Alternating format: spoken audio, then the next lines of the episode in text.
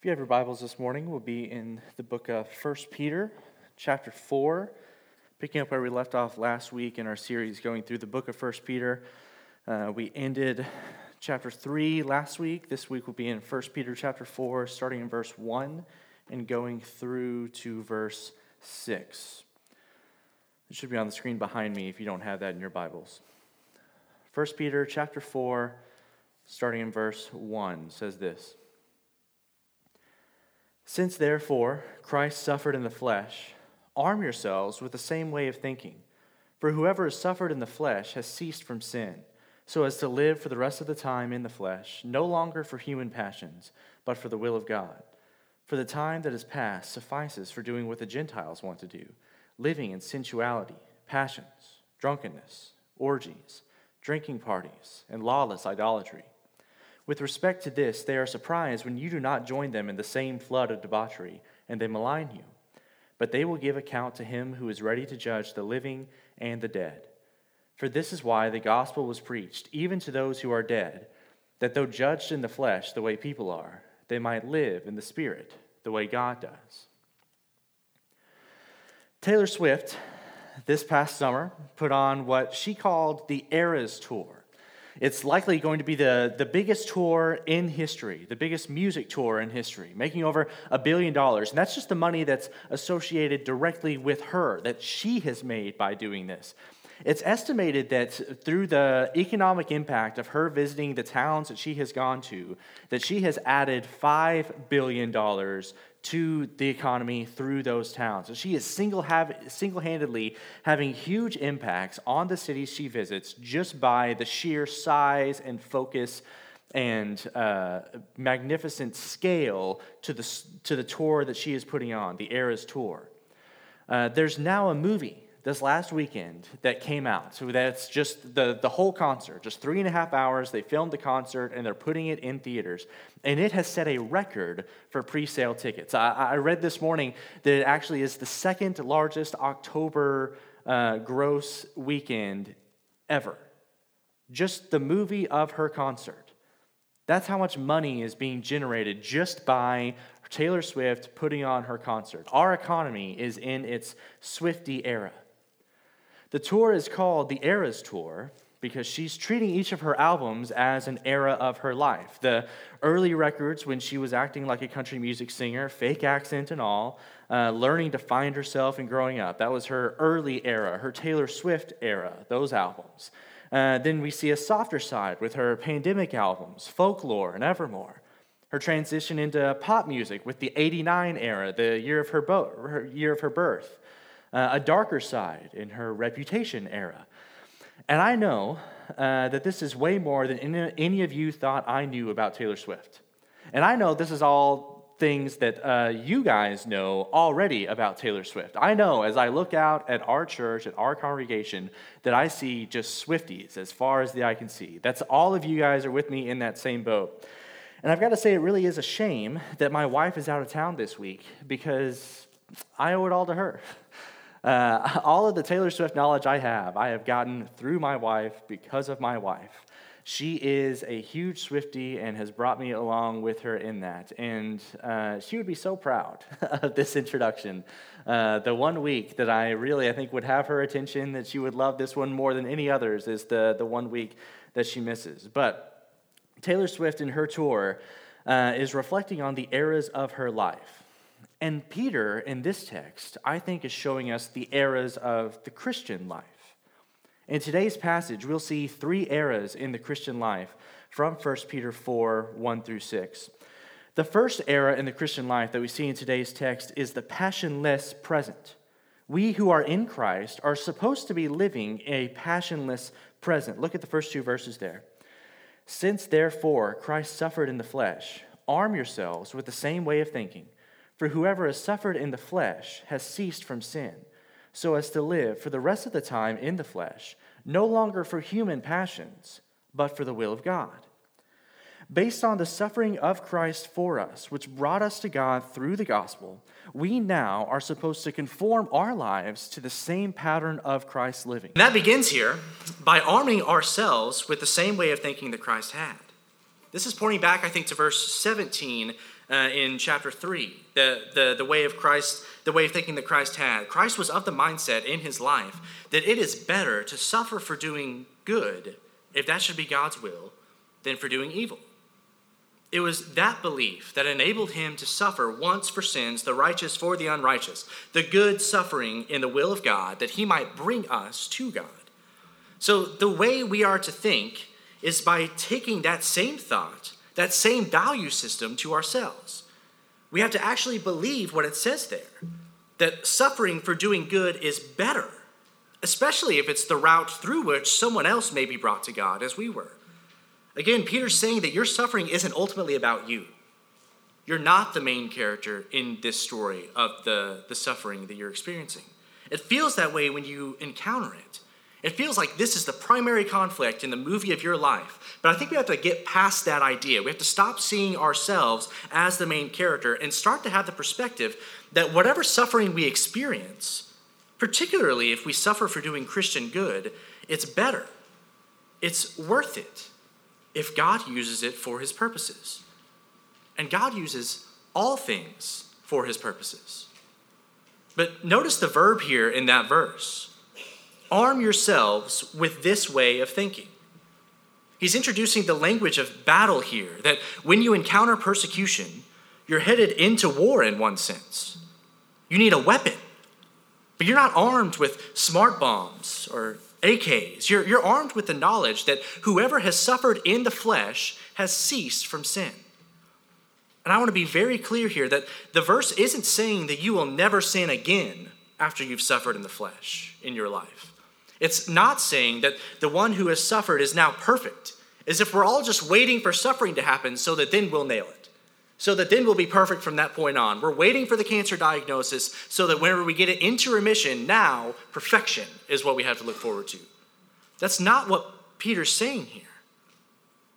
It's saying that when you've made up your mind, when you have determined that suffering in the flesh is part of your obedience to God and the will of God, when you've come to the decision and had the experience that no matter what this world has to throw at you, no matter what you might have to endure, it's all worth it if God uses it for his purposes. You're free. There's nothing this world can do to you. There's nothing your former life can call you back to. You are so sold out to the God who has saved you that you are willing to endure anything in the pursuit of his will, of what he has for you. The suffering is no longer suffering, it's obedience. The trials you experience, they aren't a test. They're a blessing. Your perseverance, it isn't iffy. It's the means to the end of the salvation of your oppressor. You're not ruled by sin anymore. You're not ruled by the fear of man anymore. I mean, what is man? What can he do to you? Suffering is now light and momentary affliction. Like Paul, they beat you, then you're filling up the afflictions of Christ. They throw you in jail, then you're going to convert the guards. You don't have time to be ruled by sin. You are completely, totally focused and sold out for the sake of the gospel. So now, for the rest of your days, for the rest of your time in the flesh, as verse 2 says, you live no longer for human passions, but for the will of God. You've mastered your passions and conformed them through the way of thinking that you've armed yourself with. You now value what God values. You want what he wants. You live how Christ lived. Your singular focus for the rest of your days is seeing the will of God realized in every area of your life. John Wick, in his movies, they say this about him several times, that he is a man of focus, determination, and sheer will. They say this about him in, I think, every movie, that he is the boogeyman. He is the scary one who is going to come and kill you, not because he's invincible, not because he has superpowers, but because he just doesn't stop until he's accomplished his goal. From the time that he suffered the death of his wife and dog until he kills the men responsible for that, he is only focused on that one goal, that one objective. And I think that's how we are to view the Christian life here. Our life is split into eras. And now that we are in the passionless present, killing those old passions, that is our singular focus. That is the one goal of our life. That's where all of our determination and will gets put forward to. The human passions that used to exert their control over you, they just don't anymore. They can't anymore.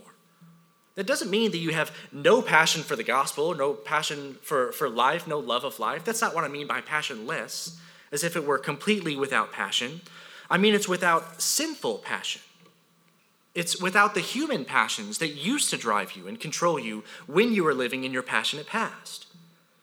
That's the second era of the Christian life that we see in today's text. You used to live in a passionate past. Look at verses 3 and 4. For the time that has passed suffices for doing what the Gentiles want to do, living in sensuality, passions, drunkenness, orgies, drinking parties, and lawless idolatry. With respect to this, they are surprised when you do not join them in the same flood of debauchery, and they malign you. See, this was the era that you came out of. This is the era where you did what you wanted. When you were a slave to your sin and you enjoyed it. You liked the sin that was actually killing you, and you indulged in it. His point here is that you used to engage in that kind of behavior, and you actually did it more than enough. You've sinned more than you should have in your lifetime already. So now the time has come to transition from the passionate past, when you were ruled by your passions, to the passionless present, when you deny your former passions and lusts. Paul makes a similar point in Romans 13, verses 13 and 14. He says, let us walk properly as in the daytime, not in orgies and drunkenness, not in sexual immorality and sensuality, not in quarreling and jealousy, but put on the Lord Jesus Christ and make no provision for the flesh to gratify its desires. He's saying, no, you've sinned enough. You sinned more than enough. No sin is acceptable. So whatever you've already done is more than should have been done. So don't run back to that same lifestyle. And I think we can all acknowledge that that is true. We've sinned more than enough. Our sins were more than we should have been forgiven for. Our sins were more than anyone should have partaken in. We should be able to look back at our former life, at our former ways, at those times in our life when we were indulging in these sins, and be able to say, man, that was way more than what should have happened. I should have repented long before I did. And that's the point that Peter's making, that no, the time that has passed suffices for that. Leave that in the past. You don't need to carry that forward into your present. Peter uses Gentile language here as a shorthand for unbelievers, as he's kind of done throughout this book of 1 Peter, that you used to live like everyone else around you, but now you're to stop indulging those passions because you've had your fill. You've experienced those things, and you found that they don't actually satisfy, that they don't bring glory to God, they don't please Him. They aren't actually what you want whenever you get down to it either. He highlights some specific sins here that they're committing that we should avoid. But notice that he says they aren't just doing these things. He doesn't just give a list of sins and say they're doing these things, you shouldn't do them with them. He's saying that the things that unbelievers are doing are things that they are living in. These are the things the unbelievers want to do. That they're so steeped in these sins that they're living in a state of those sins, that their whole lives are marked by these sins. And I can remember periods in my life where I was caught in sins like these. I can remember the times when I indulged in sinful behavior and did it so much that it felt like that sin was part of who I just was. It felt like this is just what I do. I'm never going to get past this. I'm never going to stop doing this. This is who I am. And that's what it looks like to live in these sins. That you don't have a concept of life apart from these sins. My free time was marked by these sins. I'd spend time thinking about the next time I'd be able to run back to that sin again. I adjusted my schedule, my habits, so that I'd be able to keep doing it as long as possible, as much as possible. It's not just committing sins, it's living in them. You're ruled by your passions whenever you're in that state. that whatever you desire, whatever you're running after, that is what marks the rest of your life. That's what everything is patterned around. And you're living in them. And even if you don't feel like you're caught in them to that extent, that means you're living in them and you're just unaware that you're living in them. But that suffices for what is past. Peter tells us to keep these passionate sins in the past. He says to put away our sensuality. That's a fairly generic term that's just talking about a wide range of sexual behavior. It's a lifestyle that is marked by lust. It can't control its eyes. It can't control its hands. It is always surrounded by a lifestyle of sexual sin. Passions, that's similar language, but I think it's widening the frame a little bit to include non-sexual sins here as well. There's definitely a sexual tone here in these sins, really the whole list, but Peter isn't only talking about sexual immorality as if that's the sum total of the sins that these people are surrounded by. He's making the point that when you're ruled by your passions, no sin is outside the realm of possibility for you. You are only a half step away from everything when you're allowing yourself to be ruled by or indulge in anything. And I think drunkenness makes that same point. It's highlighted here not because it's so especially evil, but because it's the gateway to so much evil. The man who is blackout drunk is capable of almost anything. There's nothing he won't do. He is entirely ruled by his passions because he is not in the right state of his mind. There is no way to live a life of drunkenness and not be ruled by your passions. All the drunk man has is his passions. And let me note here that the text is talking about drunkenness, not drinking across the board. Out of wisdom, yes, maybe it might be best for you to avoid alcohol completely because the one way to make sure that you never get drunk is to never have a drink. That makes sense. That's logical. But Peter isn't focused on the use of alcohol. He's focused on the abuse of alcohol. Drunkenness specifically is what has to be avoided here. And the original word here for orgies is almost always in Scripture tied to drunkenness, that those two terms are brought together almost every time you see one of these lists that features either one of them. And I think it's illustrating the point that I just made, that when everyone is drunk, when you get a group of people drunk together, there's nothing that can't happen. Particularly for people who are ruled by their passions when sober, when drunk, those passions all come together as a group to form a mass of sin, an entanglement of passion. And it's likely that the next prohibition here is providing the context for these other sins, no drinking parties. He's saying don't even get in the setting where these things might be able to happen. Your Bible might say carousing here or something similar, something along those lines. Peter's really hammering home the idea that a lifestyle of sex and drink that is indulged in by a group of people, that is the setting for all kinds of sins to occur. There is no such thing as a harmless indulgence, particularly when you get a group of people in that state with you. Because these people in that state, they're idolaters. They had no rules for their lives. They were capable of anything. And what they were doing is actually worshiping the pleasure that they received through these sins that they were caught in, that they were living in. Lawless idolatry is the category that everything else could fit into, that really all sin could fit into. And he's saying that the elect exiles Peter is writing to, that they used to be these exact same types of people. They used to be caught in all of these same sins. He didn't highlight them as if they were a theoretical concept that they didn't actually ever experience or were a part of. He's saying, no, I know you guys. These are the things you used to do.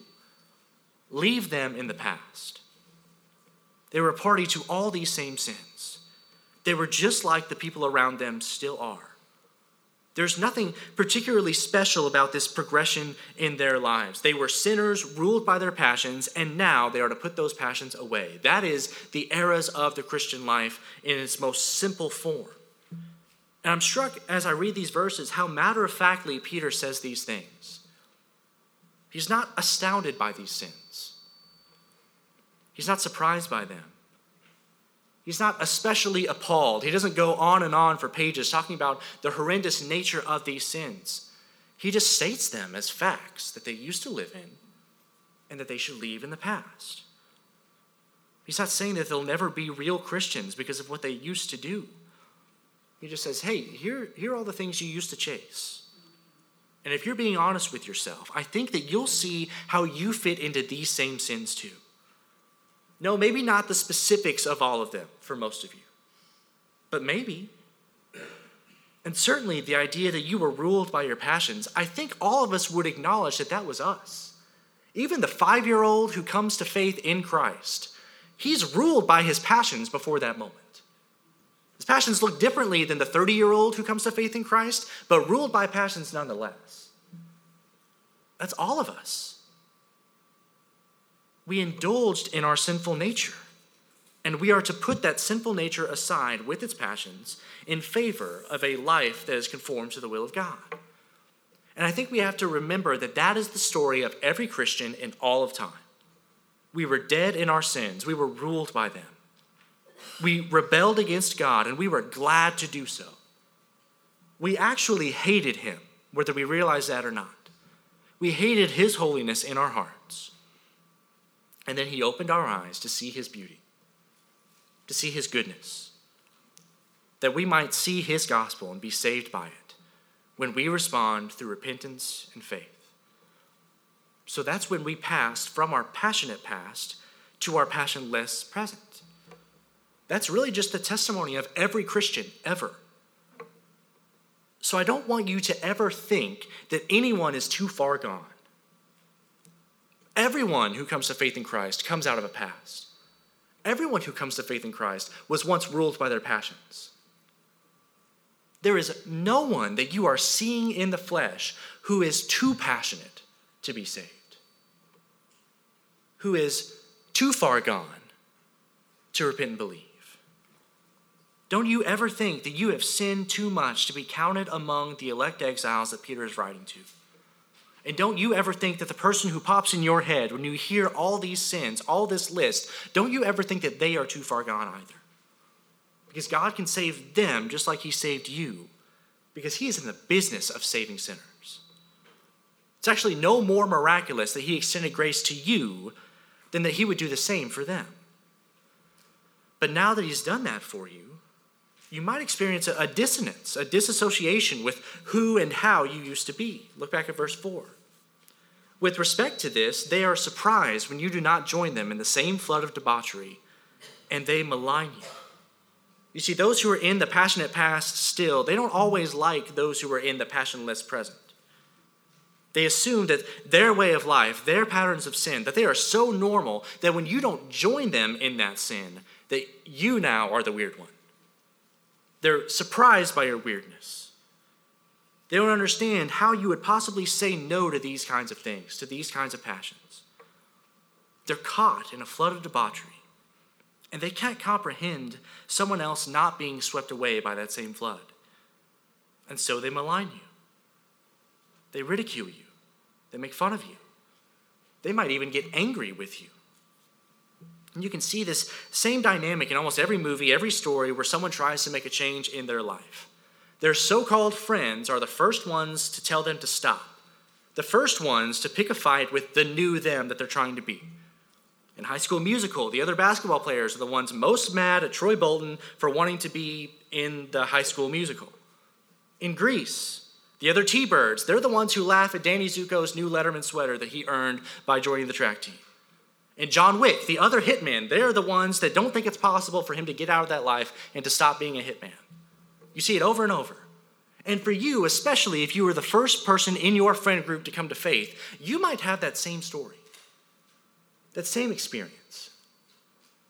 That, yeah, I stopped partaking in the sins that I used to be a part of, and all my friends started looking at me weirdly. They started talking about me strangely. It started making fun of who I was now and what I was trying to do and be. If you've ever been part of a group where Christians were the minority, then you've probably experienced some kind of this maligning. You see, it's not enough for them to sin. They want you to sin with them. They want you to approve of their sin. And when you don't, even if you just keep your mouth shut, even if you just silently don't partake, they don't like that. So then they attack you. And I think that that's part of the Christian persecution that Peter has been warning these people about throughout his entire letter. over and over, that this is actually part of the persecution they're experiencing already, and that it's going to get worse in the coming days. But I think we need to remember what Jesus said about us when we're reviled. Matthew chapter 5, verses 11 and 12, he said, "Blessed are you when others revile you and persecute you and utter all kinds of evil against you falsely on my account. Rejoice and be glad, for your reward is great in heaven. For so they persecuted the prophets who were before you." I think this is why Peter has had such a huge emphasis on your conduct being pure, on you being reviled, but reviled for the good that you do, for righteousness' sake. You see, if you're reviled and persecuted on Christ's account, then you're blessed. Rejoice, be glad. Look forward to your reward in heaven. And continue leaving those passions that used to rule you in the past. You've left that era and you've gone into a new one. That's how you should view your present life, because that's actually how you prepare yourself for the future. That's why your present conduct matters so much, because your present conduct is what's going to affect your future and the future of the people around you. And that's the third era in the Christian life that we'll see in today's text, the compassionate future. Verses 5 and 6. "But they will give account to him who is ready to judge the living and the dead. For this is why the gospel was preached, even to those who are dead, that though judged in the flesh the way people are, they might live in the spirit the way God does. Those who malign you, they will one day give an account. They won't go on maligning forever. They won't continue to be ruled by their passions forever. Either they'll repent from their sins, or they'll die, be caught in them, and judged for them. But they're not going to continue in them one way or the other. They, just like us, they will have to give an account to the one who is ready and willing to judge the living and the dead. There is no one who avoids that judgment.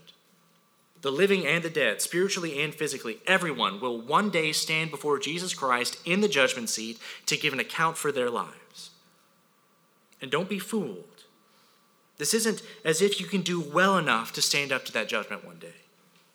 This isn't that those who sin will be judged unworthy, but if you try hard, if you do better, if you're able to somehow leave some of those passions behind, that then you'll be fine. On that day, there will be only one acceptable answer, only one righteous account which will save you from that judgment, and that is Christ's. You won't be able to stand before him and say, "Hey, I was no longer ruled by my passions. I set them aside. I obeyed them perfectly, God. In fact, I even somehow was able to make up for my former lusts with my good works." That is not possible. It's not an option. It will not happen. And even if you thought that it was possible and you tried and really thought that you did it, on that day you will see that that is not enough. That that's not going to fly on that day. Your only hope, your only option on that day is to plead the blood of Christ. Say, "Yes, I was a sinner through and through. I tried to leave my former passions behind and I failed miserably. I tried to pursue a compassionate future for myself and the people around me, and I failed miserably. I tried to live day by day by submitting my passions to the will of God, to pursue what he had for me, and I failed miserably. But Christ has atoned for my sin. He paid the penalty. He substituted himself. He sacrificed himself. He took my sin and died with them. So now my guilt is taken away. Now my guilt no longer counts against me. What I've been given now, what I have now is the righteousness of Christ. Judge, I have your own righteousness. There's nothing I have to offer you, but I believe that you've saved me by grace through faith nonetheless." That is the only answer that is going to work on that day. It's the only way that you could possibly stand up to any kind of judgment, not in your own power, but in Christ's. When we meet him and have to give an account, the account we need to give is the account of his gospel. and that gospel, that we're saved by his sacrifice and his life, by grace, through faith. That's what we'll plead on that day, and it's also what we are to proclaim now. We proclaim it to those who are spiritually dead and those who are spiritually alive. That's what makes this the compassionate future, which admittedly I think is a bit of a stretch in my sermon structure, but I think it still works if we allow me to stretch it a little bit. What we do is we preach the gospel. We don't malign our maligners. We don't even look at them with smug contempt, knowing that we somehow are going to win out in the end. What we do is we preach the gospel to them that they might live. We have compassion on them as God has had compassion on us. That though they are like sheep without a shepherd, there is a good shepherd who will go to any length to save his sheep. So for all who believe in this gospel, that we might live in the Spirit. This last verse is Peter making a defense of the fact that Christians still die. Evidently, part of the maligning, part of what they were being made fun of for in this time, in this period, was that people were saying, what's the point of believing as Christians do? Man, they won't shut up about eternal life. They just keep talking about it over and over and all the time. And then what do? They all die. The one thing that every Christian has ever done is die. So what's with this eternal life thing? Why believe as they believe? Why not do as we want to do and just always obey whatever passion we have? You're going to die regardless. So what difference does it make? Why not join in the same flood of debauchery, right? If death comes for us all, if it, for whatever reason, made no difference how we lived, because we're still going to die, then why not be ruled by our passions? Eat, drink, and be merry, for tomorrow we die. But even for those who are now dead, those who were Christians and then died, the gospel was preached to them while they were alive, so that even though they die in the flesh, that they might live in the Spirit, as we hope to. To be judged in the flesh the way people are, that's just to die. Because of sin, we experience death. Because Adam and Eve in the garden sinned, now death has entered the world and we die. We don't get to avoid that judgment that has been on all mankind since that sin of Adam in the Garden of Eden. Not until Jesus returned. But though we still experience death in the flesh, in our bodies, we have the chance at life in the Spirit with God. That's the final era for Christians. That is the future that we have waiting for us. The life of God in the Spirit with God. We were once ruled by our passions and found that they didn't satisfy us. So we repented of our sins. We trusted in Christ for salvation. So now the lives we live in the flesh, they're no longer marked by those same passions, for we've put them away. We've now armed ourselves with the thinking of Christ. We've ceased from sin, not perfectly, but aspirationally, that we aim to no longer be ruled by it, to focus on the life that we are to live in him, through him. And now we preach the gospel to the people around us so that they might have this same experience that we've had. That's how we are able to have compassion on them. How we're able to change their futures as our future was changed. We were ruled by our passions, but we've set those passions aside, and now we live a life of compassion for those around us. I think those are the three basic eras of the Christian life. Let's pray. God, thank you for this day. Thank you for all that you've done for us, Lord. Thank you for the chance to be able to gather with your people, to hear your word.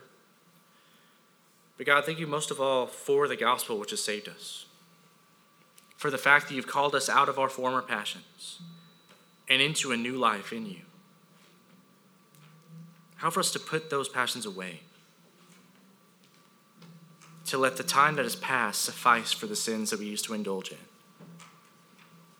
Help us to move forward in your grace, in your gospel, not only for ourselves, but also for the people around us, that we might persevere through suffering, not only for ourselves as if we were the point of our suffering, but also for them, that they might see through our perseverance the glorious grace that you've given us, the goodness of your gospel. Help us to put away our passions, to live in a passionless present, and to look forward in a compassionate future, that we might spread that same message to the people around us. We love you and we thank you. In Jesus' name.